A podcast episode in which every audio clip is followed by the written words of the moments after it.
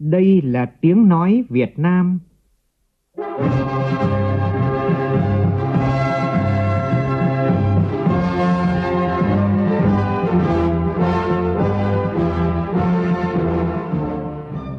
là tiếng nói Việt Nam, phát thanh từ Hà Nội, thủ đô nước Cộng hòa xã hội chủ nghĩa Việt Nam.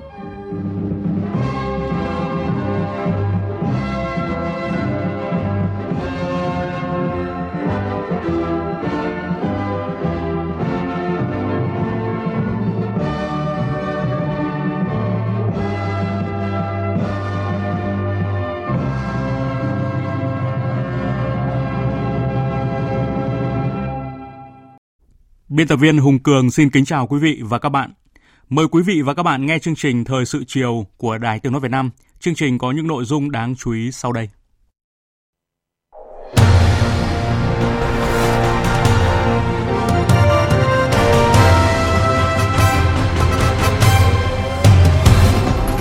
Chủ tịch nước Nguyễn Xuân Phúc cùng đoàn đại biểu cấp cao nhà nước Việt Nam bắt đầu chuyến thăm cấp nhà nước tới Vương quốc Campuchia lễ đón chính thức Chủ tịch nước Nguyễn Xuân Phúc được tổ chức trọng thể tại Hoàng cung ở thủ đô Phnom Penh. Cần phải chống tham nhũng, lợi ích nhóm trong xây dựng thể chế. Đây là yêu cầu của Thủ tướng Phạm Minh Chính tại hội nghị toàn quốc triển khai công tác tư pháp năm 2022. Cho ý kiến về báo cáo công tác dân nguyện tháng 11 của Quốc hội,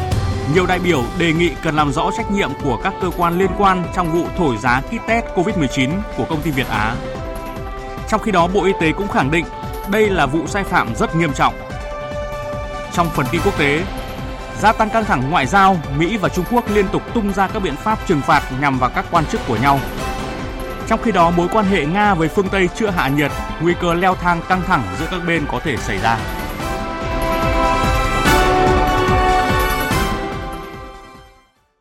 Bây giờ là nội dung chi tiết. Thưa quý vị và các bạn, nhận lời mời của Quốc vương Campuchia Norodom Sihamoni, sáng nay Chủ tịch nước Nguyễn Xuân Phúc cùng đoàn đại biểu cấp cao Việt Nam đã bắt đầu thăm cấp nhà nước tới Vương quốc Campuchia. Đây là chuyến thăm đầu tiên của người đứng đầu nhà nước Việt Nam tới Campuchia sau khi bộ máy lãnh đạo cấp cao được kiện toàn sau đại hội lần thứ 13 của Đảng. Sáng nay tại Hoàng cung Campuchia, Quốc vương Campuchia Norodom Sihamoni đã chủ trì lễ đón trọng thể Chủ tịch nước Nguyễn Xuân Phúc. Ngay sau lễ đón, Chủ tịch nước Nguyễn Xuân Phúc và Quốc vương Norodom Sihamoni tiến hành hội kiến. Phóng viên Vũ Dũng và Văn Đỗ phản ánh. Hình ảnh ấn tượng tại sân bay Phnom Penh là hàng cờ lớn gồm nhiều cờ Việt Nam và cờ Campuchia, một tấm biển lớn màu đỏ chữ vàng chào mừng Chủ tịch nước Nguyễn Xuân Phúc thăm cấp nhà nước Campuchia. Một tấm biển lớn có hình ảnh Quốc vương Norodom Sihamoni và Chủ tịch nước ta Nguyễn Xuân Phúc cùng dòng chữ Tình đoàn kết hữu nghị Việt Nam Campuchia muôn năm.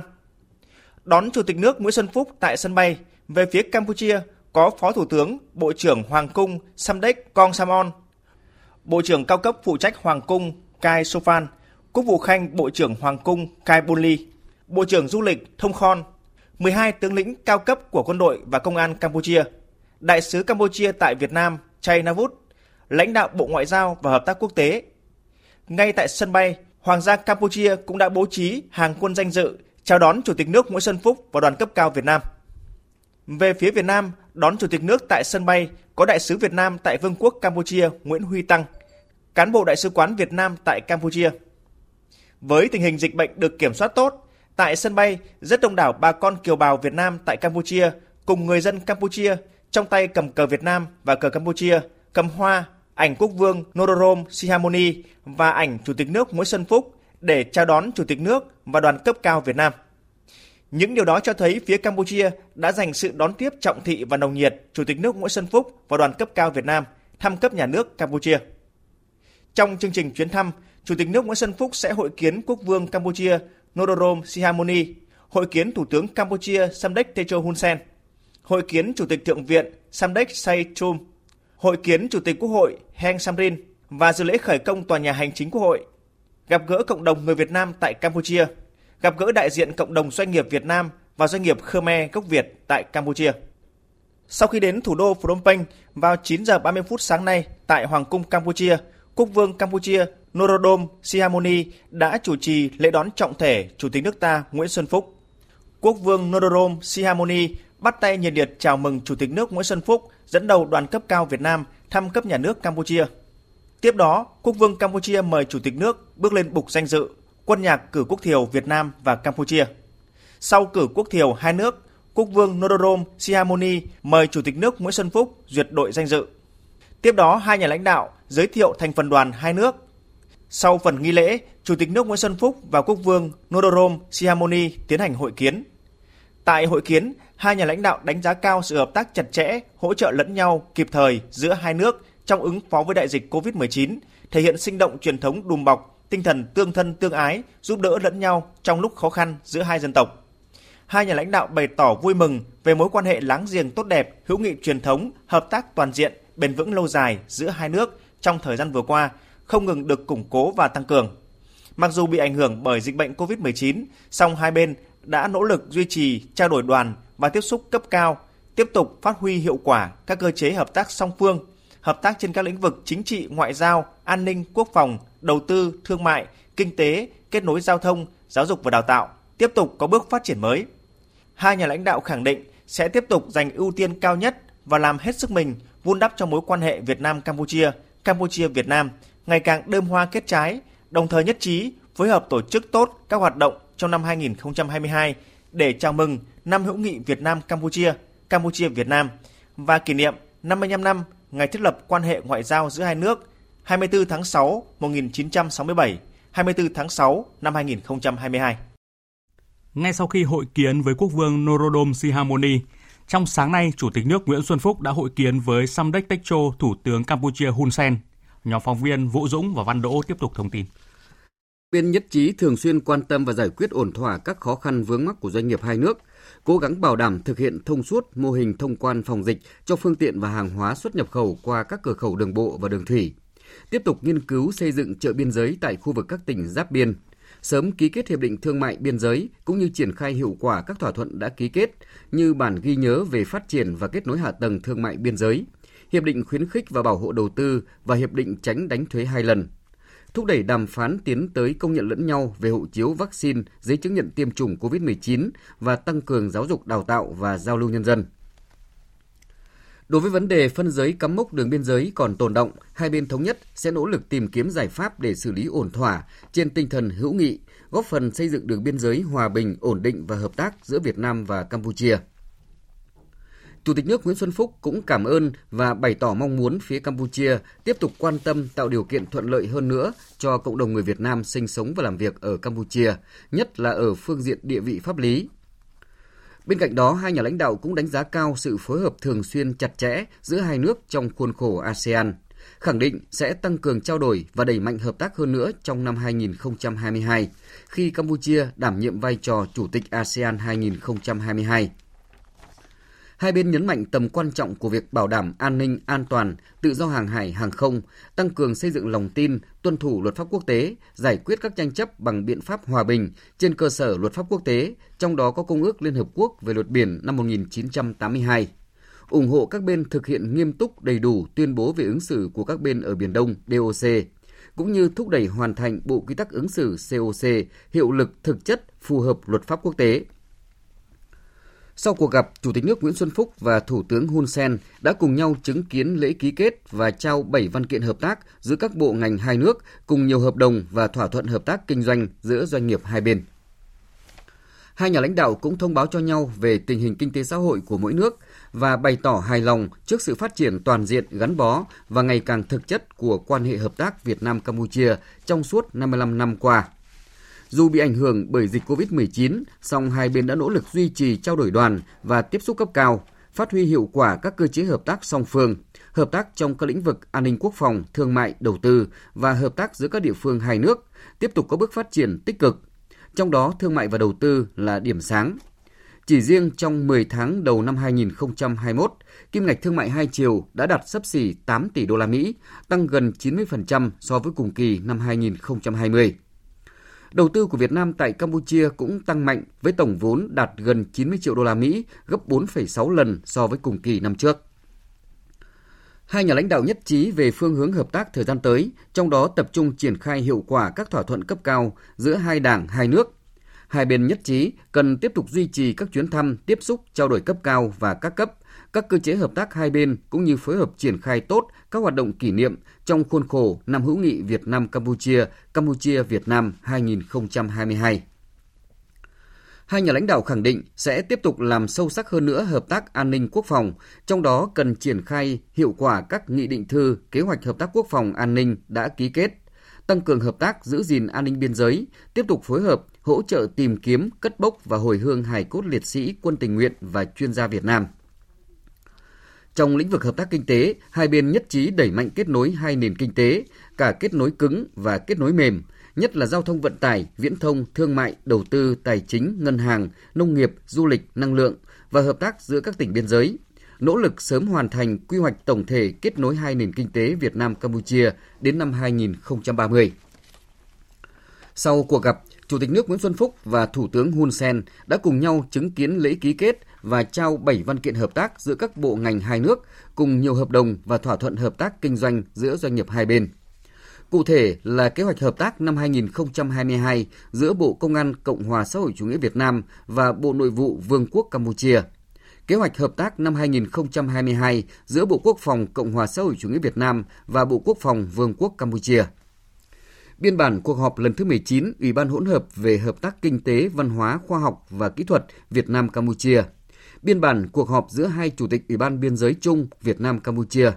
thỏa thuận hợp tác về giáo dục giai đoạn 2021-2025 giữa Bộ Giáo dục và Đào tạo Việt Nam và Bộ Giáo dục và Đào tạo, Thanh niên và Thể thao Campuchia.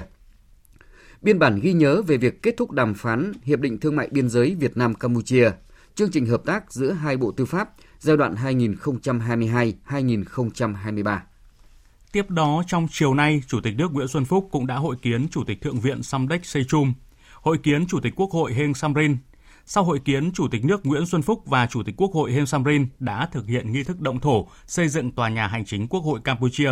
quà tặng của Đảng, Nhà nước và nhân dân Việt Nam dành tặng Campuchia, trị giá công trình khoảng 25 triệu đô la Mỹ. Trước đó, Chủ tịch nước Nguyễn Xuân Phúc đã đặt vòng hoa tại Đài Độc Lập, đặt vòng hoa tại tượng đài Cố Quốc Vương Norodom Sihanouk, đặt vòng hoa tại tượng đài hữu nghị Việt Nam Campuchia. Trở lại với những thông tin quan trọng trong nước Sáng nay tại Hà Nội, Thủ tướng Phạm Minh Chính tham dự và chủ trì hội nghị trực tuyến toàn quốc triển khai công tác tư pháp năm 2022. Hội nghị kết nối trực tiếp đến các điểm cầu của 63 tỉnh, thành phố. Cùng dự tại điểm cầu Hà Nội có Ủy viên Bộ Chính trị, Phó Thủ tướng Thường trực Phạm Bình Minh, các đồng chí Ủy viên Trung ương Đảng, lãnh đạo các ban bộ ngành Trung ương. Phát biểu tại hội nghị, Thủ tướng Phạm Minh Chính nhấn mạnh ngành tư pháp phải hỗ trợ và thúc đẩy sự phát triển, lấy con người làm trung tâm là chủ thể trong xây dựng và thực thi pháp luật. Đồng thời đẩy mạnh phòng chống tham nhũng, lãng phí, tiêu cực, lợi ích nhóm ngay từ khi xây dựng thể chế, đặt lợi ích quốc gia, dân tộc, lợi ích của nhân dân lên trên hết, trước hết. Phóng viên Vũ Khuyên thông tin. Báo cáo tại hội nghị, Bộ trưởng Bộ Tư pháp Lê Thành Long cho biết, năm 2021, với truyền thống đoàn kết kỷ cương trí tuệ, đam mê công hiến, tinh thần vượt khó, ngành tư pháp đã nỗ lực vươn lên hoàn thành tốt nhiệm vụ được giao. Ngành tư pháp đã tham mưu những vấn đề vĩ mô kịp thời để thể chế hóa các chủ trương, chính sách của Đảng, kết luận chỉ đạo của Ban chấp hành Trung ương, Bộ Chính trị, Ban Bí thư liên quan đến công tác pháp luật, tư pháp. Chủ trì phối hợp với các bộ tham mưu giúp chính phủ xây dựng dự án luật sửa đổi bổ sung một số điều của 8 luật để trình Quốc hội xem xét các bộ ngành trình chính phủ, thủ tướng chính phủ ban hành hoặc ban hành theo thẩm quyền 784 văn bản. Ở cấp tỉnh huyện có 5.510 văn bản đã được ban hành. Tại hội nghị, các đại biểu đã góp nhiều ý kiến sâu sắc, nhất là về đề xuất, kiến nghị nhằm đảm bảo công tác phối hợp giữa các bộ ngành chặt chẽ, góp phần nâng cao chất lượng công tác tư pháp. Sau khi nghe các ý kiến phát biểu thảo luận, phát biểu tại hội nghị, Thủ tướng Chính phủ Phạm Minh Chính thay mặt lãnh đạo Đảng, Nhà nước đánh giá cao những nỗ lực cố gắng, trách nhiệm của toàn ngành tư pháp tổ chức pháp chế các bộ ngành, cơ quan tư pháp địa phương đã đạt được nhiều kết quả quan trọng. Bên cạnh đó, Thủ tướng cũng chỉ ra một số tồn tại hạn chế và nguyên nhân. Thủ tướng nhấn mạnh, ngành tư pháp có vai trò rất quan trọng trong việc thực hiện các nhiệm vụ và mục tiêu xây dựng nhà nước pháp quyền xã hội chủ nghĩa của dân do dân và vì dân, xây dựng nền dân chủ xã hội chủ nghĩa, bảo vệ quyền con người, quyền và nghĩa vụ cơ bản của công dân, đồng thời thực hiện chủ trương đường lối của Đảng tại nghị quyết đại hội 13 về 6 nhiệm vụ trọng tâm, 3 đột phá chiến lược, trong đó có đột phá về hoàn thiện thể chế. Năm 2022 tới, Thủ tướng yêu cầu ngành tư pháp cần tập trung nguồn lực thực hiện 6 nhiệm vụ trọng tâm, trong đó nhấn mạnh nâng cao nhận thức về vị trí vai trò tầm quan trọng của công tác xây dựng và thực thi pháp luật, bám sát đường lối chủ trương của Đảng, tình hình thực tiễn để nhanh chóng thể chế hóa, cụ thể hóa pháp luật có khả thi hiệu quả, tháo gỡ khó khăn vướng mắc nút thắt về thể chế, đẩy mạnh công tác xây dựng Đảng trong sạch vững mạnh, nâng cao năng lực và sức chiến đấu của đảng viên trong hệ thống tư pháp tinh gọn bộ máy hoạt động hiệu lực hiệu quả gắn với việc cơ cấu nâng cao chất lượng đội ngũ cán bộ công chức viên chức, đẩy mạnh cải cách hành chính, cắt giảm thủ tục hành chính, nâng cao năng lực phục vụ cho người dân, tăng cường phân cấp phân quyền, cá thể hóa trách nhiệm đi đôi với phân bổ nguồn lực hợp lý, nâng cao chất lượng nguồn nhân lực. Thủ tướng cũng yêu cầu đầu tư hơn nữa trong công tác xây dựng thể chế, coi đây là đầu tư cho sự phát triển, chú trọng nâng cao chất lượng nguồn nhân lực, cơ sở vật chất, tài chính, chế độ chính sách tương xứng, hài hòa hợp lý với các ngành khác.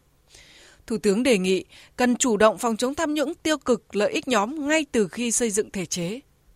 Chủ động đẩy mạnh hơn nữa cái phòng chống tham nhũng tiêu cực lợi ích nhóm ngay từ khi xây dựng thể chế này. Vì nhiều khi là mình kiểm soát không tốt, mình giám sát không tốt thì cái xây dựng thể chế này một là nó vướng mắc,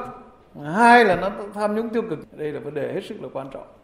mà chúng ta phải đặt cái lợi ích quốc gia dân tộc, cái lợi ích chung lên trên hết, trước hết.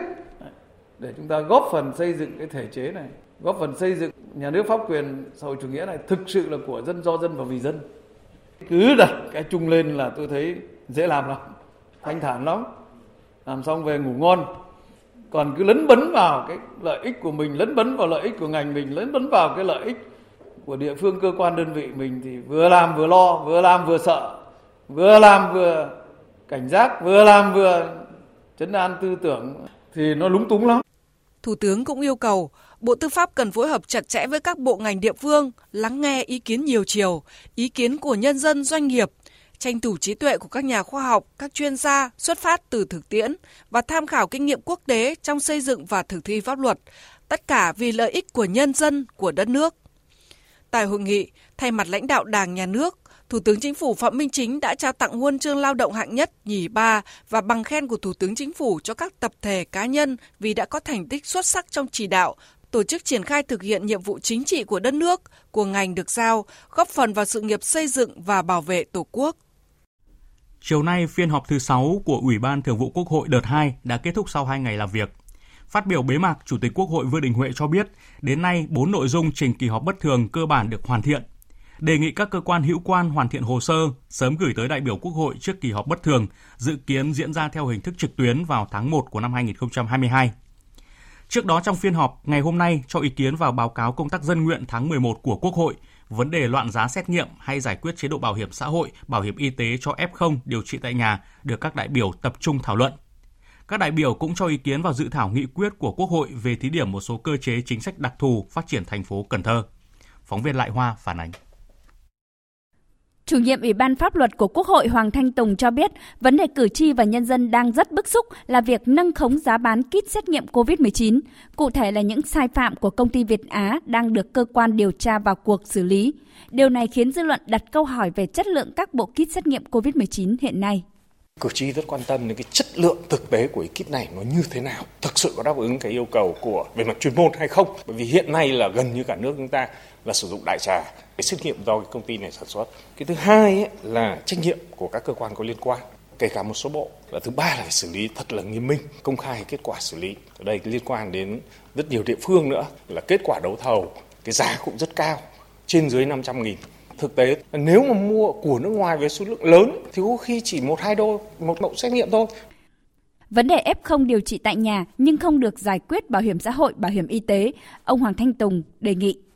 Theo đúng quy định của thông tư Bộ Y tế là phải có giấy nghỉ ốm thì mới được hưởng thanh toán bảo hiểm xã hội, cái đấy là đúng. Tuy nhiên trong cái bối cảnh cụ thể của người F0 ấy, thì rõ ràng là họ bị F0, cả cả cả phường xã và tất cả cơ sở y tế họ đều biết chuyện đó. Thế thì chúng ta có máy móc là bắt buộc là họ đi xin cái giấy ốm nữa hay không? Chỗ đấy là tôi thấy là rất máy móc. Đấy, thế thì thay vì cái chuyện đó, cơ sở y tế thậm chí là trạm y tế phường có thể đóng dấu một cái xác nhận là đây là F0 thay cho cái giấy nghỉ ốm có được không? Nó đơn giản hơn rất nhiều. Ví dụ ở thành phố Hồ Chí Minh theo cái phản ánh ấy, là đến khoảng 84.000 người F0 đang điều trị tại nhà. Tại phiên họp, Chủ tịch Quốc hội Vương Đình Huệ đề nghị có báo cáo cung cấp thông tin về những điểm nổi cộm hiện nay dư luận cử tri quan tâm để gửi đến Quốc hội. Liên quan đến cái tính công khai, minh bạch, phòng chống tiêu cực trong cái phòng chống dịch. Nổi lên rất rõ là cái vấn đề về giá, về test, về kit, xét nghiệm, vân vân. Nhiều vấn đề là cũng, người dân người ta cũng rất quan tâm. Thế thì nên chăng trong cái kỳ họp này mình không có cái nội dung báo cáo bằng văn bản trình bày trước quốc hội? Có thể cung cấp một số cái thông tin qua công tác giám sát, theo dõi của các cái hội đồng dân tộc, các ủy ban, giúp cho thường vụ quốc hội có một cái báo cáo ờ, có tính chất là cung cấp thông tin thôi. Ủy ban Thường vụ Quốc hội đề nghị các cơ quan chức năng làm rõ những đơn thư kiến nghị giám đốc thẩm tái thẩm do quá trình tố tụng sai dẫn đến oan, trong khi luật bồi thường không quy định việc bồi thường sai, những giải thích đối với nhân dân cũng có những điểm khó thuyết phục vào chiều nay cho ý kiến vào dự thảo nghị quyết của Quốc hội về thí điểm một số cơ chế chính sách đặc thù phát triển thành phố Cần Thơ, Ủy ban Thường vụ Quốc hội đề nghị hoàn thiện 6 nhóm chính sách, trong đó có việc sử dụng nguồn cải cách tiền lương, chi thu nhập tăng thêm chỉ được thực hiện khi thành phố Cần Thơ tự cân đối được ngân sách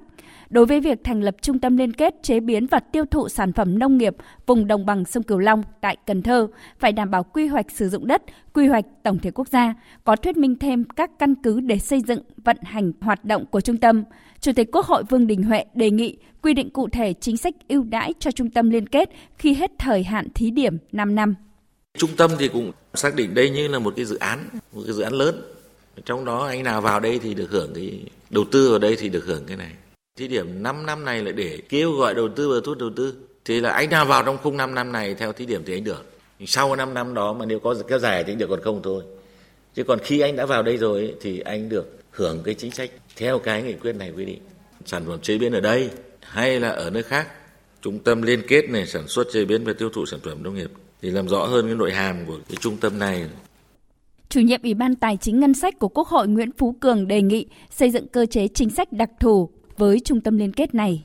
Giống như thành lập một khu công nghiệp thì cái trung tâm này ông thấy là làm khu thực hiện bồi thường hỗ trợ tái định cư. Cái bồi thường 2 năm sau nếu mà làm nhanh 2 năm thì lúc đó mới làm cái hạ tầng. Ở trong đây chắc chắn ở đây là đất nông nghiệp rồi. Đó thì phải có làm hạ tầng, làm giao thông, làm điện, làm nước, làm thoát nước, nhà máy xử lý nước thải vân vân. Thì mình làm xong cái hạ tầng thì có thể là nó đến gần kề cái thời hạn 5 năm rồi thời gian còn lại thì những doanh nghiệp cụ thể mà đầu tư vào đây thì chưa lắp đầy hết đúng là 5 năm doanh nghiệp nào đủ cái điều kiện trên 500 tỷ vân vân vô thì được hưởng như gợi ý của chủ tịch về dự án nạo vét kết hợp thu hồi sản phẩm luồng hàng hải Định An Cần Thơ, Ủy ban Thường vụ Quốc hội đề nghị đánh giá về hiệu quả kinh tế xã hội gắn với quy hoạch vùng đồng bằng sông Cửu Long, đánh giá tính khả thi của chính sách và tác động khi tiến hành nạo vét dự án, nhất là tác động đến môi trường. Cũng trong chiều nay, Ủy ban Thường vụ Quốc hội đã thông qua chương trình công tác năm 2022 và chương trình hoạt động đối ngoại năm 2022 của Ủy ban Thường vụ Quốc hội. Liên quan đến việc nâng khống giá bộ xét nghiệm COVID-19 của công ty cổ phần công nghệ Việt Á, Bộ Y tế ngày hôm nay lên tiếng khẳng định đây là vụ việc rất nghiêm trọng cần phải được xử lý nghiêm minh. Bộ Y tế cho biết đối với những vấn đề liên quan đến tham nhũng tiêu cực, lợi ích nhóm trong công tác phòng dịch – Thời gian qua, Bộ Y tế đã có nhiều văn bản chỉ đạo chấn chỉnh trong công tác mua sắm, đấu thầu và sử dụng trang thiết bị phòng chống dịch, trong đó có sinh phẩm xét nghiệm. Bộ trưởng Bộ Y tế đã chỉ đạo các đơn vị thuộc, trực thuộc Bộ và Sở Y tế các tỉnh, thành chủ trì phối hợp với các đơn vị liên quan, ra soát lại kế hoạch mua sắm, đảm bảo đủ số lượng, đủ chủng loại phù hợp với tình hình mới. Thực hiện công tác đấu thầu, mua sắm thuốc, sinh phẩm, vật tư, trang thiết bị y tế, đặc biệt là các mặt hàng phục vụ cho công tác phòng chống dịch đúng quy định, đảm bảo công khai, minh bạch trong đấu thầu mua sắm. Và thông tin mới nhất mà phóng viên Đài Tiếng Nói Việt Nam cập nhật trong ngày hôm nay, có thêm nhiều địa phương có phản hồi về việc mua và sử dụng sản phẩm kit xét nghiệm COVID-19. Tổng hợp thông tin từ phóng viên Đài Tiếng Nói Việt Nam. Sáng nay, ông Nay Phi La, Giám đốc Sở Y tế tỉnh Đắk Lắk khẳng định tỉnh đã mua hơn 20.000 kit xét nghiệm COVID-19 từ công ty này, giá 370.000 đồng một kit. Quá trình mua được thực hiện theo đúng quy định, không có tiêu cực. Về nguyên nhân chọn sử dụng mua kit xét nghiệm COVID-19 của công ty Việt Á, ông Nay Phi La cho biết. Trong cái giai đoạn mà chống dịch thì Sở Y tế Đắk Lắk cũng được cái tập đoàn Vingroup cái tặng máy ờ, uh, PCI thì cái máy PCI đó là chỉ có sử dụng là cái bộ kit test của Việt Á. Thì trong năm vừa rồi thì uh, ngành y tế cũng đã mua với công ty Việt Á để chạy cái máy PCI của tập đoàn Vingroup chạy là khoảng 6 tỷ tôi dám đảm bảo cam đoan trong cái thời điểm chúng tôi mua và từ cái lựa chọn đấu thầu đến thẩm định giá đều thực hiện qua tất cả các các bước do vậy cái việc uh, nhận cái hoa hồng thì đối với ngành y tế đó là, là đảm bảo sẽ không có chuyện. Tại Gia Lai, sáng nay, ông Hồ Ngọc Gia, Giám đốc Trung tâm Kiểm soát Bệnh tật tỉnh cho biết, đơn vị chỉ bất đắc dĩ mua 960 kit xét nghiệm của Công ty Cổ phần Công nghệ Việt Á với giá 470.000 đồng một kit, do có thời điểm nguồn cung đang hợp tác bị gián đoạn. So sánh giữa hai loại, loại sử dụng thường xuyên có xuất xứ từ Mỹ và loại của Việt Á, ông Hồ Ngọc Gia cho biết loại của Mỹ tốt hơn về mọi mặt, chỉ cần thực hiện một lần là có kết quả, độ chính xác cao, giá lại rẻ. Còn kit xét nghiệm của công ty Việt Á chỉ sử dụng sàng lọc, vẫn phải xét nghiệm khẳng định thêm một lần nữa mới biết kết quả chính xác, giá thành cao. Giám đốc Sở Y tế tỉnh Đồng Nai Phan Huy Anh Vũ cũng vừa có thông tin liên quan việc mua kit test của công ty Việt Á. Đó là có 3 đơn vị trực thuộc Sở Y tế tỉnh mua kit test xét nghiệm COVID-19 của công ty Việt Á với mức giá là 509.250 đồng một bộ, tổng số tiền gần 3 tỷ đồng. Thời điểm mua thì chỉ có lựa chọn là công ty Việt Á và việc mua kit test không qua đấu thầu. Thứ nhất là thời điểm đó chỉ duy nhất Việt Á có kit test thôi mà mua rất ít. Mua có tính là chưa tới 3 đơn vị mà mua tới chưa tới 3 tỷ mà. Cái đó là chỉ định thầu rút gọn mà. Nói chung là mua quá ít luôn. Đó chỉ có một cái Việt Á nó có giấy phép thôi. Trước đó hôm qua, Giám đốc Trung tâm Kiểm soát Bệnh tật tỉnh Đồng Nai, ông Bạch Thái Bình, từ chối trả lời câu hỏi của phóng viên về việc trung tâm có mua kit test của công ty Việt Á hay không. Lãnh đạo Sở Y tế tỉnh Điện Biên hôm nay cũng cho biết hai lần mua bộ kit test COVID-19 của công ty Việt Á đều trong tình trạng khẩn cấp. Hai lần CDC Điện Biên mua 4.200 bộ với giá 367.500 đồng một bộ, tổng số tiền là 1 tỷ 543.500 đồng. Sở Y tế Thành phố Hồ Chí Minh hôm nay vừa có văn bản khẩn chỉ đạo Trung tâm Kiểm soát bệnh tật, bệnh viện công lập trực thuộc và Trung tâm Y tế các địa phương báo cáo việc mua sắm sinh phẩm, trang thiết bị xét nghiệm COVID-19 của công ty Việt Á, báo cáo trước ngày 22 tháng 12. Trước đó tại cuộc họp báo của Ban chỉ đạo phòng chống COVID-19 chiều 20 tháng 12, ông Nguyễn Hồng Tâm, Phó Giám đốc phụ trách Trung tâm Kiểm soát bệnh tật Thành phố Hồ Chí Minh HCDC cho biết – HCDC không sử dụng kit xét nghiệm của công ty Việt Á do giá quá cao. Thưa quý vị và các bạn, sau khi chuyển trạng thái chống dịch sang thích ứng an toàn, linh hoạt, tình hình dịch bệnh COVID-19 trên địa bàn thành phố Hà Nội diễn biến phức tạp. Thống kê cho thấy 5 ngày gần đây, Hà Nội đã ghi nhận trên 7.000 ca nhiễm, trong đó có khoảng 1 phần 3 số ca ngoài cộng đồng. Số ca F0 ở Hà Nội liên tục tăng ở mức 4 con số. Tình trạng quá tải đã xảy ra tại tầng 2 các khu điều trị bệnh nhân mắc COVID-19 y tế cơ sở, lực lượng chủ công vừa quản lý điều trị cho F0 tại nhà, vừa làm công tác xét nghiệm truy vết lại quá mỏng và đã làm việc liên tục trong thời gian dài là thực tế công tác phòng chống dịch COVID-19 hiện nay ở Hà Nội. Ghi nhận của phóng viên Đài Tiếng nói Việt Nam. Theo ngành chức năng Hà Nội, số ca lây nhiễm COVID-19 tăng cao trong thời gian vừa qua trên địa bàn nằm trong kịch bản phương án của thành phố. Với số F0 có thể tăng lên 2.000 đến 3.000 ca một ngày – thành phố Hà Nội đã thực hiện phân tầng điều trị theo mức độ lâm sàng và yếu tố nguy cơ, sẵn sàng cho kịch bản 100.000 ca nhiễm. Bà Trần Thị Nhị Hà, Giám đốc Sở Y tế Hà Nội cho biết. Cái số lượng à, ca mắc trong những ngày gần đây à, có cái việc à, tăng cao, đặc biệt là những cái số ca F0 trong cộng đồng và cái việc mà các F1 chuyển thành F0 cũng tăng lên. Chúng tôi cũng cho rằng là với cái việc mà chúng ta đang thực hiện phương châm là sốc thích ứng an toàn kiểm soát hiệu quả của dịch bệnh thì cái việc mà số ca F0 tăng lên trong cộng đồng nằm trong cái kịch bản của Hà Nội.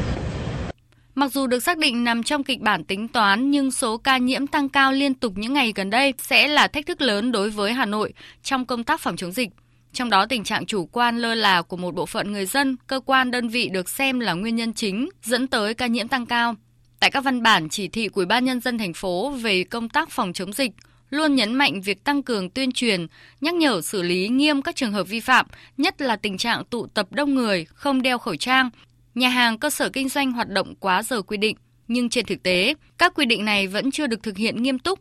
Đơn cử như vụ hàng trăm người tụ tập trong đêm tại nhà hàng Monaza, phường Trung Hòa, quận Cầu Giấy đầu tháng 12 vừa qua. Các cơ sở kinh doanh ăn uống, cà phê vẫn hoạt động sau 21 giờ tại vùng Cam, Đống Đa. Ông Hồ Văn Quân, người dân phường Trung Tự, quận Đống Đa, nói. Tôi thấy một số quán ăn mở cửa thì cái biển rửa tay trước khi vào ăn, sát cồn trước khi vào ăn thì một số cửa hàng đã không thực hiện đúng.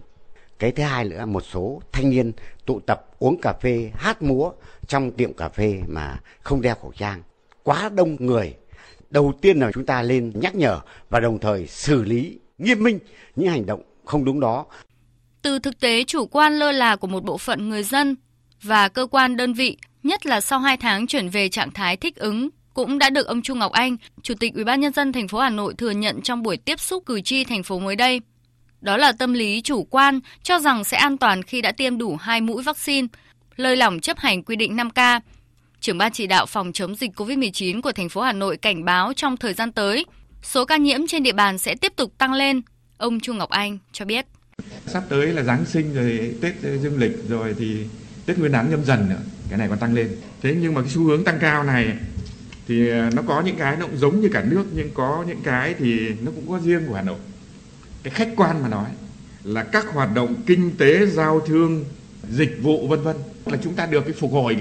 Thế nhưng vế thứ hai thì phải thừa nhận là cái chủ quan của chúng ta. Chủ quan luôn từ hệ thống chính trị cho đến ờ, đến nhân dân, là một bộ phận Phó giáo sư tiến sĩ Trần Đắc Phu, nguyên cục trưởng Cục Y tế Dự phòng Bộ Y tế cho rằng, thành phố Hà Nội cần phải kiểm soát lại tình hình dịch trên địa bàn, không để số ca mắc tăng cao thêm nữa, bởi nếu số ca tăng cao quá sẽ gây quá tải hệ thống y tế. Trong khi đó, người bệnh sẽ không được tiếp cận với hệ thống y tế và được điều trị kịp thời, nhất là các trường hợp chuyển bệnh nặng. Theo Phó Giáo sư Tiến sĩ Trần Đắc Phu, chính quyền các cấp của thành phố cần tăng cường tuyên truyền cũng như kiểm tra giám sát việc thực hiện các quy định về phòng chống dịch Chương trình thời sự chiều nay tiếp tục với những tin đáng chú ý. Sáng nay, tỉnh Điện Biên, Ban trị sự Giáo hội Phật giáo Việt Nam tỉnh Điện Biên cùng nhân dân các dân tộc xã Mường Phăng, thành phố Điện Biên Phủ tổ chức trang trọng lễ rước an vị tượng thờ Đại tướng Võ Nguyên Giáp tại khu tưởng niệm thuộc di tích Sở Chỉ huy Chiến dịch Điện Biên Phủ. Tin của phóng viên Vũ Lợi thường trú khu vực Tây Bắc. Ông Nguyễn Minh Phú, Giám đốc Sở Văn hóa Thể thao và Du lịch tỉnh Điện Biên cho biết, việc chọn khu di tích Sở Chỉ huy Chiến dịch Điện Biên Phủ là nơi an vị tượng thờ Đại tướng Võ Nguyên Giáp có ý nghĩa rất quan trọng, bởi nơi đây ghi đậm dấu ấn vị tướng của lòng dân, nơi vị Tổng tư lệnh Quân đội Nhân dân Việt Nam đã đưa ra nhiều quyết sách quan trọng làm nên chiến thắng lịch sử Điện Biên. Đồng thời cũng là một dấu ấn mới về văn hóa, thu hút khách du lịch tới tham quan, đẩy mạnh phát triển kinh tế về du lịch cho địa phương trong thời gian tới. Cũng trong sáng nay tại Hà Nội, Bảo tàng Phụ nữ Việt Nam khai mạc triển lãm thơ diễn ca lịch sử và nhân vật lịch sử mang tên Theo dấu chân đại tướng. Tác giả 110 bài thơ này là nhà giáo, nhà báo, nhà thơ Nguyễn Thị Mỹ Dung, người đã có cơ duyên gặp gỡ và viết về đại tướng Võ Nguyên Giáp hơn 20 năm qua. Tin của phóng viên Bích Ngọc. Lần đầu tiên, một cuộc triển lãm thơ diễn ca lịch sử và nhân vật lịch sử mang tên Theo dấu chân đại tướng để tri ân đại tướng Võ Nguyên Giáp. Hơn 20 năm dốc tâm huyết và trí tuệ, nhà giáo nhà thơ Nguyễn Thị Mỹ Dung đã sáng tác hàng trăm bài thơ diễn ca theo dấu chân đại tướng với lòng luôn ấp ủ, canh cánh và khát khao muốn tổ chức một cuộc triển lãm nhân dịp kỷ niệm 110 năm ngày sinh của đại tướng Võ Nguyên Giáp. Sau khi tôi tập hợp tất cả những tư liệu và hiểu lịch sử một cách tương đối rồi thì tôi làm một chuyến đi điện biên. Thế thì nhìn cái vết tích của đường hầm ngầm tôi cũng hình bóng được đại tướng. Có nghĩa là từ thấy đến cảm đến nghĩ khi mà cả ba cái đó nó đến với nhau thì thôi làm thành thơ. 110 bài thơ được chọn trưng bày trong triển lãm được sắp xếp theo ba chủ đề làm nên chiến thắng lịch sử Điện Biên Phủ, vị tướng trong lòng dân và sáng mãi ngàn năm. Nhiều người xem cảm thấy thích thú. Triển lãm này mang lại một kho tàng về văn học cũng như là sử học, thế nên là em cảm thấy đặc biệt ấn tượng. Những cái vần thơ của bà vừa là thơ nhưng vừa là những cái dòng lịch sử mà bà đã ghi lại mà đại tướng đã in dấu chân trong quá trình giải phóng dân tộc phải nói là rất là cảm phục tài năng cái ý chí và cái tình cảm của bà Dung đối với lại đại tướng cũng như là đối với lại cuộc cách mạng của nhân dân ta. Triển lãm thơ theo dấu chân đại tướng cũng giới thiệu những khoảnh khắc đời thường dung dị về một vị tướng huyền thoại, một nhà quân sự lỗi lạc của Việt Nam. Đó là những phút giây bình dị an nhiên giữa đời thường những khoảnh khắc phiêu bồng của một tâm hồn nghệ sĩ hoặc giản đơn là nụ cười ấm áp với những người thân trong cuộc sống thường nhật. Thưa quý vị và các bạn, xuyên suốt cả chiều dài lịch sử của cuộc đấu tranh giải phóng dân tộc, thống nhất Tổ quốc, cũng như xây dựng và bảo vệ Tổ quốc hiện nay, quân đội ta mãi mãi xứng đáng là lực lượng chính trị, lực lượng chiến đấu tuyệt đối trung thành, tin cậy của Tổ quốc và nhân dân. Trong mỗi chặng đường chiến đấu và trưởng thành, quân đội ta đều trải qua những khó khăn, thử thách. Nhưng càng gian khó, hiểm nguy thì hình ảnh và truyền thống vẻ vang của quân đội càng sáng ngời những đức tính tốt đẹp. Sự tận tụy, dũng cảm, hy sinh vì nước, vì dân. Đặc biệt trong phòng chống dịch COVID-19, ở vào thời điểm khắc nghiệt nhất, lực lượng quân đội vẫn vững vàng nơi tuyến đầu, sẵn sàng nơi tuyến sau. Ở đồn biên phòng Bảo Lâm, huyện Cao Lộc, tỉnh Lạng Sơn, những người lính biên phòng đã cắm chốt được 2 năm.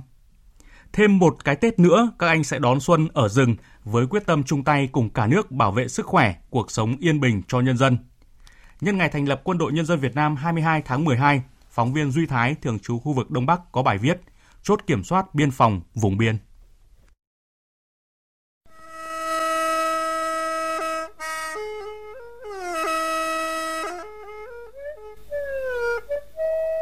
Từ cửa khẩu Hữu Nghị qua chặng đường dài khoảng hơn chục cây số, chúng tôi đến với xã biên giới Bảo Lâm, huyện Cao Lộc của tỉnh Lạng Sơn. Ngược theo con đường đất gồ ghề sỏi đá, một bên là vách đá dựng đứng, một bên là vực sâu hun hút. Chốt kiểm soát số 4 của đồn biên phòng Bảo Lâm treo leo sườn núi thuộc thôn Cốc Tòng, xã Bảo Lâm. Đại úy Nguyễn Quang Thìn, tổ trưởng chốt kiểm soát thôn Cốc Tòng cho biết, đồn biên phòng Bảo Lâm quản lý 15 km đường biên giới, dọc tuyến có nhiều đường mòn lối mở, là cơ hội để các đối tượng xuất nhập cảnh trái phép. Mùa hè thì là phải đi chặt cây xong để vớt lên trên mái để làm mát. Vì là cái lán ờ, nó là lán mái tôn, lán thấp là chúng tôi là phải đi chở nước ăn, nước sinh hoạt. Và điện thì không có vào mùa đông. Thì cái rét ở trên này vì chúng tôi trên đỉnh đồi. Ở trên này rất là lạnh. Thời tiết nó không thuận lợi nên nó ảnh hưởng đến cái công việc của anh em là tắm rửa sinh hoạt. Anh em là cũng phải sử dụng bằng cái củi của mình à, phải đi kiếm về để đun nước tắm.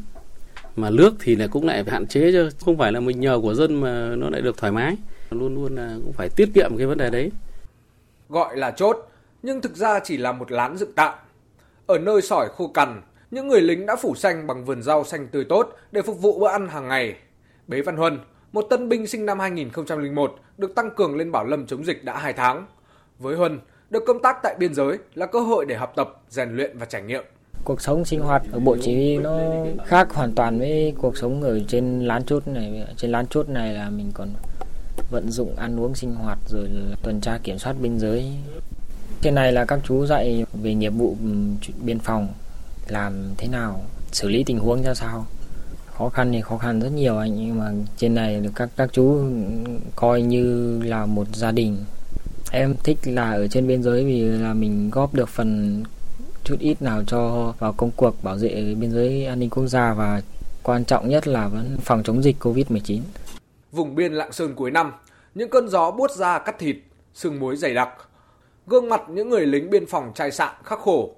Nơi thâm sơn cùng cốc, gần một năm nay chưa được về nhà, Đại úy Nguyễn Quang Thìn bộc bạch. Nhiều lúc buồn nhưng tôi nghĩ mà nó công việc. Mình xác định lên binh làm nghiệp rồi thì là xác định là cái đầu tiên là hoàn thành tốt cái nhiệm vụ.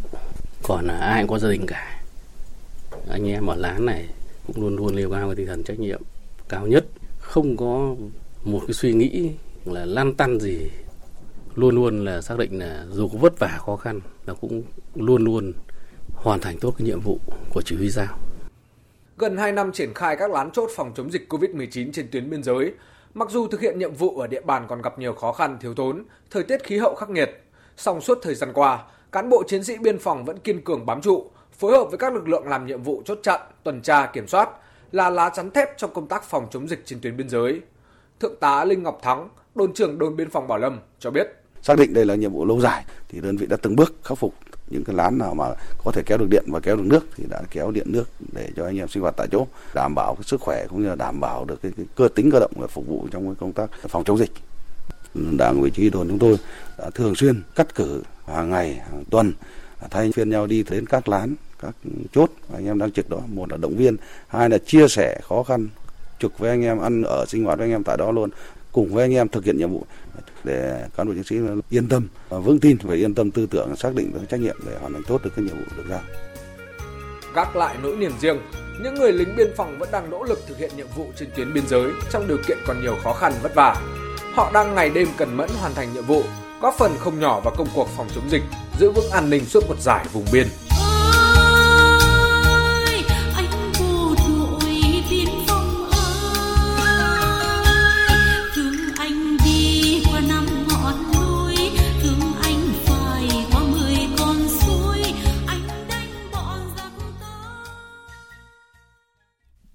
Quý vị và các bạn đang nghe chương trình Thời sự chiều của Đài Tiếng nói Việt Nam. Chương trình sẽ được tiếp tục với phần tin quốc tế. Trong diễn biến mới nhất về quan hệ Trung Quốc và Mỹ, Bộ Ngoại giao Trung Quốc chiều nay tuyên bố trừng phạt 4 quan chức Mỹ như một biện pháp đáp trả các lệnh trừng phạt trước đó của nước này đối với 4 quan chức Trung Quốc với cáo buộc vi phạm nhân quyền ở Tân Cương. Phóng viên Bích Thuận thường trú tại Bắc Kinh thông tin. Lệnh trừng phạt 4 thành viên Ủy ban Tự do Tôn giáo Quốc tế Mỹ được phát ngôn viên Bộ Ngoại giao Trung Quốc Triệu Lập Kiên thông báo tại cuộc họp báo thường kỳ ở Bắc Kinh. Các quan chức này gồm Chủ tịch Ủy ban Nadine Maenza, Phó Chủ tịch Nuri Turkan, cùng hai ủy viên Enrima Bagava và James Carr. Người phát ngôn cho biết, bốn người này sẽ bị cấm nhập cảnh vào Trung Quốc, bao gồm cả đại lục, Hồng Kông và Macau, cũng như bị đóng băng tài sản ở nước này. Các công dân và tổ chức của Trung Quốc cũng bị cấm giao dịch với những người này. Theo ông Triệu Lập Kiên, việc Mỹ áp đặt các biện pháp trừng phạt bất hợp pháp đối với các quan chức Trung Quốc với lý do vấn đề nhân quyền ở Tân Cương theo luật trong nước đã can thiệp vào công việc nội bộ của nước này và làm tổn hại nghiêm trọng quan hệ Trung Mỹ. Ông cho biết, việc Bắc Kinh trừng phạt bốn thành viên của Mỹ là nhằm đáp trả đối đẳng hành động trừng phạt của Mỹ theo luật chống trừng phạt nước ngoài của Trung Quốc và quyết định này có hiệu lực ngay lập tức kể từ thời điểm công bố. Bắc Kinh cũng tuyên bố sẽ có những phản ứng tiếp theo tùy vào sự phát triển của tình hình. Trước đó hôm 10 tháng 12, Bộ Ngoại giao và Bộ Tài chính Hoa Kỳ đã tuyên bố trừng phạt bốn quan chức Trung Quốc liên quan đến vấn đề nhân quyền ở Tân Cương, trong đó có quyền chủ tịch và cựu chủ tịch khu tự trị Tân Cương, Trung Quốc. Trong khi đó, căng thẳng Nga và phương Tây chưa có dấu hiệu hạ nhiệt khi mới đây, Nga thông báo trục xuất trả đũa hai nhà ngoại giao Đức hay tuyên bố chính thức rút khỏi hiệp ước bầu trời mở, vốn được xem là một trong những biện pháp xây dựng lòng tin ở châu Âu sau chiến tranh lạnh. Biên tập viên Phạm Hà thông tin.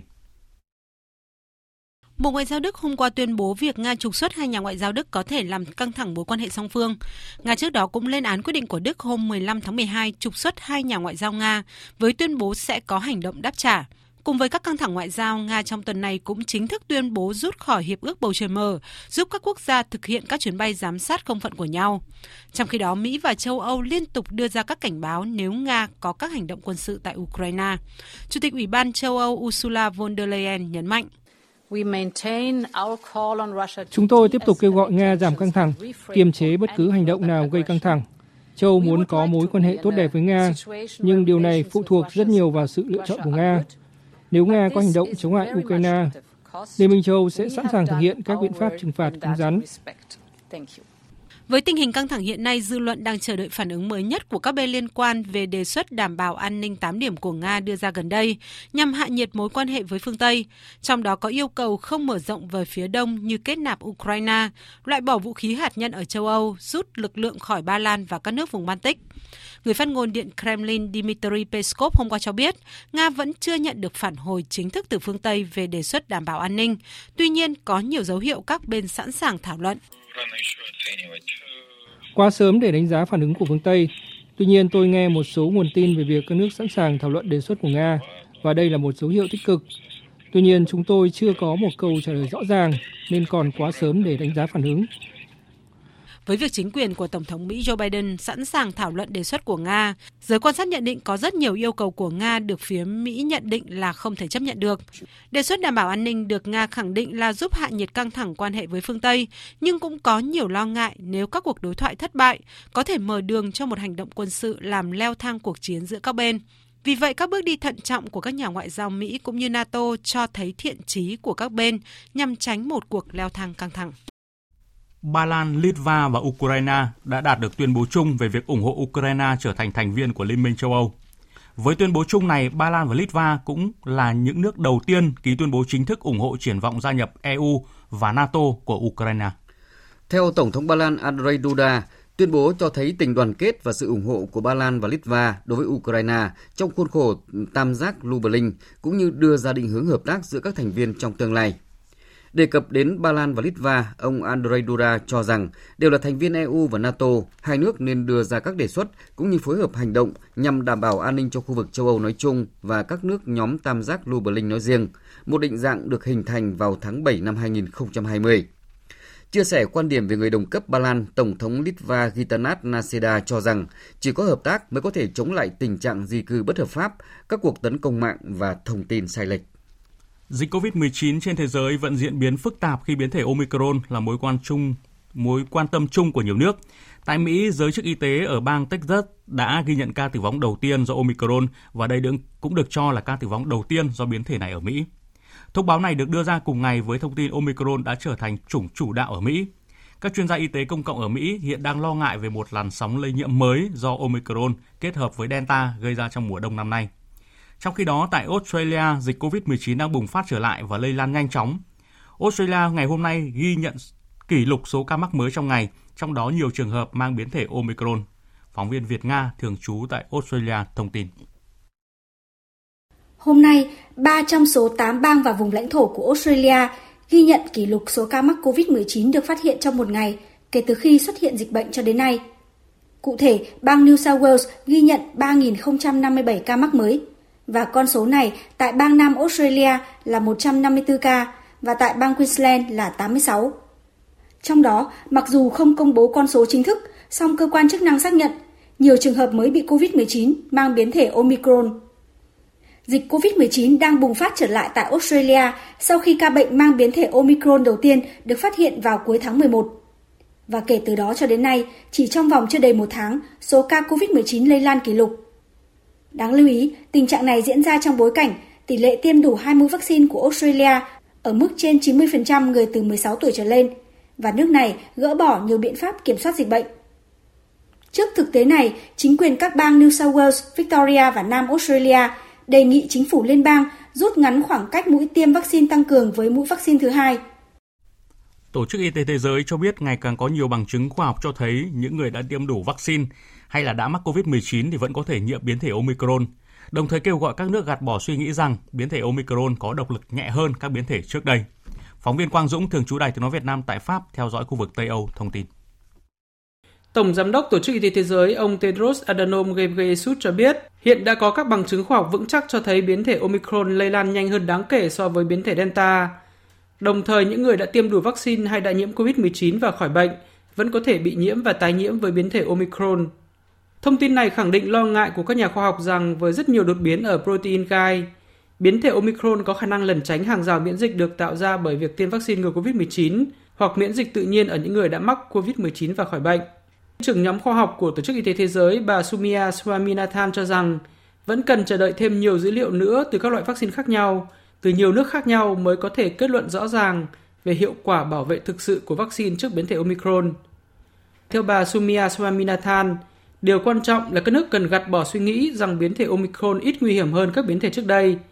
Bởi suy nghĩ này xuất phát từ các nghiên cứu ban đầu ở Nam Phi, nơi có một số lượng lớn dân chúng đã có miễn dịch tự nhiên nên có thể không chính xác. Nếu có một số lượng ca nhiễm lớn và chỉ cần một tỷ lệ nhỏ trong số đó ốm nặng, thì số người phải nhập viện cũng đủ làm quá tải các bệnh viện và gây ép lớn lên hệ thống y tế. Do đó sẽ là không khôn ngoan nếu mọi người cứ ngồi đó và nghĩ rằng biến thể Omicron sẽ không gây ra bệnh nặng bởi khi số ca nhiễm gia tăng, hệ thống y tế sẽ chịu gánh nặng và điều này đang xảy ra ở nhiều nước. Ngày hôm nay, hãng viễn thông Vodafone của Anh sẽ cho đấu giá tin nhắn SMS đầu tiên trên thế giới với dòng chữ Merry Christmas, Giáng sinh vui vẻ, được mã hóa trên chuỗi số blockchain. Ngày 3 tháng 12 năm 1992, kỹ sư phần mềm Neil Papwood đã thử nghiệm gửi một tin nhắn với nội dung Merry Christmas tới giám đốc Vodafone Richard Javid. Dòng tin nhắn 15 ký tự, bao gồm cả dấu cách này, được cho là đã làm thay đổi phương thức liên lạc của thế giới. Một năm sau, hãng điện thoại Nokia đã giới thiệu điện thoại di động có tin nhắn và cho đến năm 1999 thì việc gửi và nhận tin nhắn trên điện thoại di động đã trở nên phổ biến. Buổi đấu giá sẽ được tổ chức trực tuyến thông qua công ty đấu giá Agutter của Pháp. Ông Auguster, người đứng đầu công ty đấu giá Auguster, cho biết. Euh, Ở Pháp cấm bán hàng hóa vô hình, vì vậy chúng tôi đã biến tin nhắn văn bản này thành một dạng hữu hình bằng cách mã hóa chúng và đưa lên chuỗi khối. Người trả giá cao nhất sẽ sở hữu độc quyền giao thức truyền thông được sử dụng để truyền tin nhắn FMF đầu tiên trên thế giới này. Neil Papworth, Dự định số tiền đấu giá sẽ được Vodafone chuyển cho Cao ủy Liên Hợp Quốc về người tị nạn, cơ quan tị nạn của Liên Hợp Quốc để giúp đỡ những người bị cưỡng bức phải di rời. Tiếp theo chương trình là trang tin thể thao.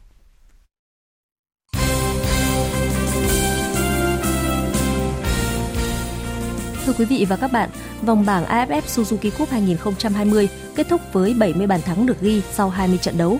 Đội tuyển Việt Nam là đội duy nhất giữ sạch lưới nhà sau 4 trận bất bại.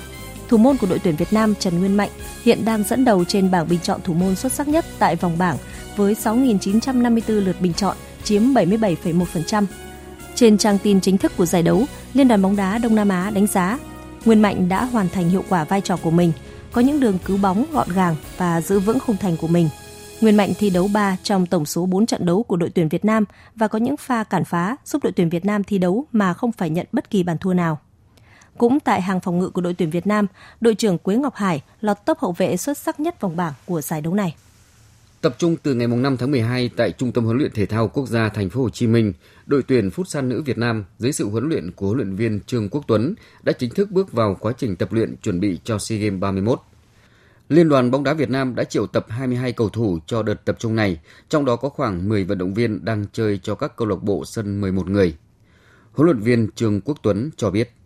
Đợt tập trung này thì ban luyện đội tuyển cũng ra soát lại cái cái, cái thành phần của của đội tuyển Futsal Việt Nam, à, lựa chọn thêm những nhân tố mới để uh, sau Tết sẽ có một đợt tập trung dài hạn ờ, chuẩn bị uh, cho SEA Games 31 tại Việt Nam. Đợt tập trung đầu tiên của đội tuyển Futsal nữ Việt Nam kéo dài trong 7 tuần, từ ngày 5 tháng 12 năm 2021 đến ngày 22 tháng 1 năm 2022. Vấn đề của phút san nữ Việt Nam chính là việc hạn chế được thi đấu cọ sát khi phải mất 2 năm đội tuyển mới được tập trung trở lại cho một giải đấu quốc tế.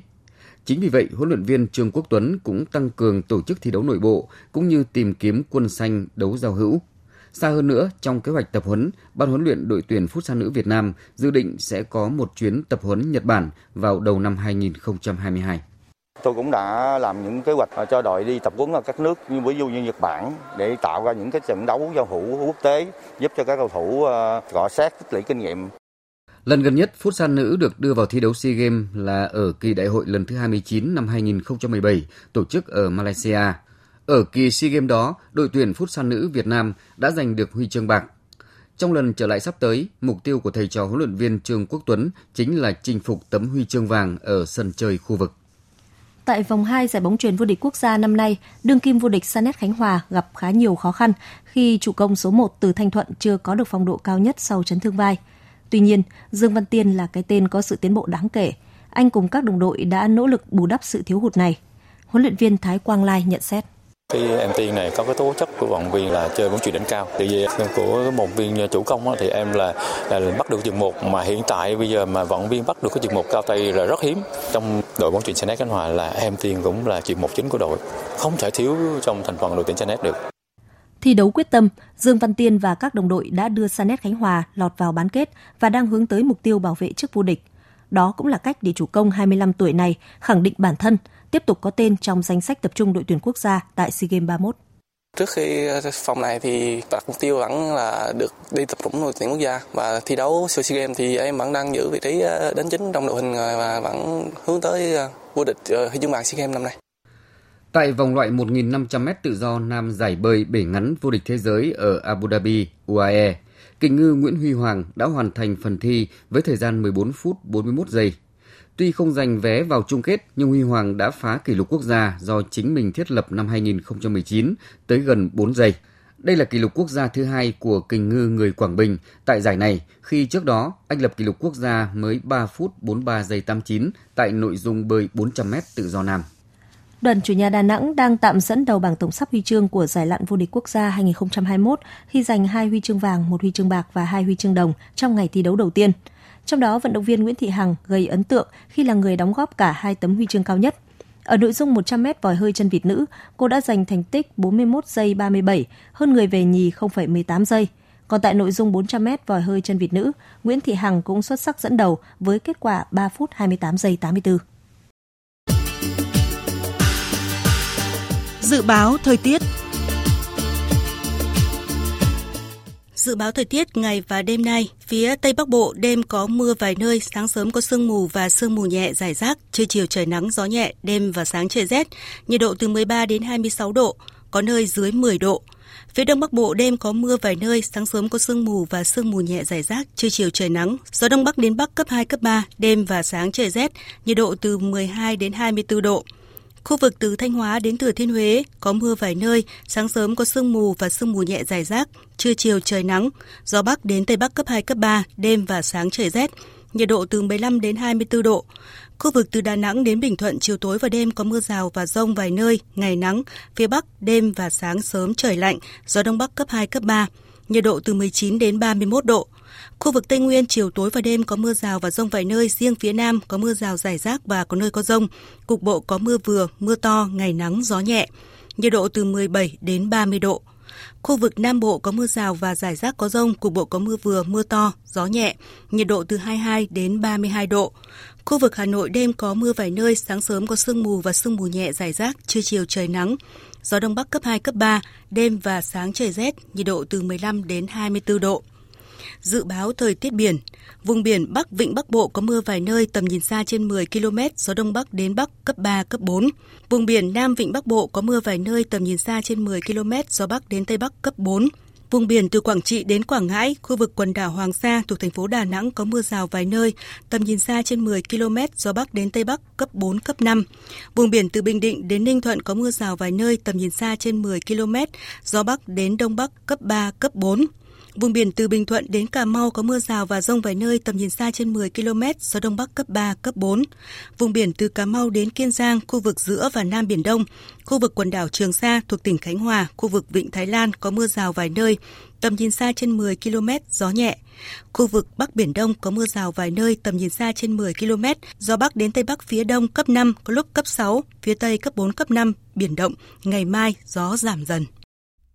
Những thông tin thời tiết vừa rồi đã kết thúc chương trình Thời sự chiều nay của Đài Tiếng Nói Việt Nam. Chương trình do các biên tập viên Hùng Cường, Thu Hằng, Nguyễn Hằng biên soạn và thực hiện với sự tham gia của kỹ thuật viên Nguyễn Mến, phát thanh viên Hoàng Sang, chịu trách nhiệm nội dung Lê Hằng.